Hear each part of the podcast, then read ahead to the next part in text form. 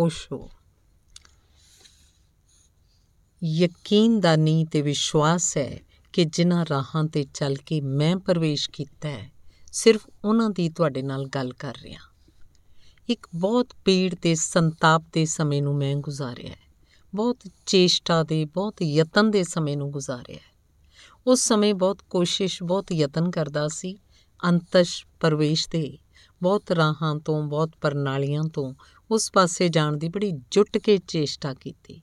ਬਹੁਤ ਪੀੜ ਦੇ ਦਿਨ ਸਨ, ਬਹੁਤ ਦੁੱਖ ਤੇ ਪਰੇਸ਼ਾਨੀ ਦੇ ਦਿਨ ਸਨ, ਲੇਕਿਨ ਲਗਾਤਾਰ ਕੋਸ਼ਿਸ਼ ਨਾਲ ਤੇ ਜਿਵੇਂ ਪਹਾੜ ਤੋਂ ਕੋਈ ਝਰਨਾ ਡਿੱਗਦਾ ਹੋਵੇ, ਡਿੱਗਦਾ ਹੀ ਚਲਿਆ ਜਾਵੇ, ਹੇਠਾਂ ਦੀਆਂ ਚਟਾਨਾਂ ਵੀ ਟੁੱਟ ਜਾਂਦੀਆਂ, ਉਵੇਂ ਲਗਾਤਾਰ ਕੋਸ਼ਿਸ਼ ਨਾਲ ਕਿਸੇ ਛਿੰਚ ਕੋਈ ਪ੍ਰਵੇਸ਼ ਹੋਇਆ।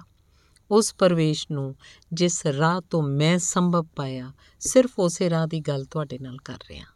ਤੇ ਇਸ ਲਈ ਬਹੁਤ ਭਰੋਸੇ ਤੇ ਬਹੁਤ ਵਿਸ਼ਵਾਸ ਨਾਲ ਤੁਹਾਨੂੰ ਕਹਿ ਸਕਦਾ ਕਿ ਜੇ ਪ੍ਰਯੋਗ ਕੀਤਾ ਤਾਂ ਨਤੀਜਾ ਯਕੀਨੀ ਹੈ।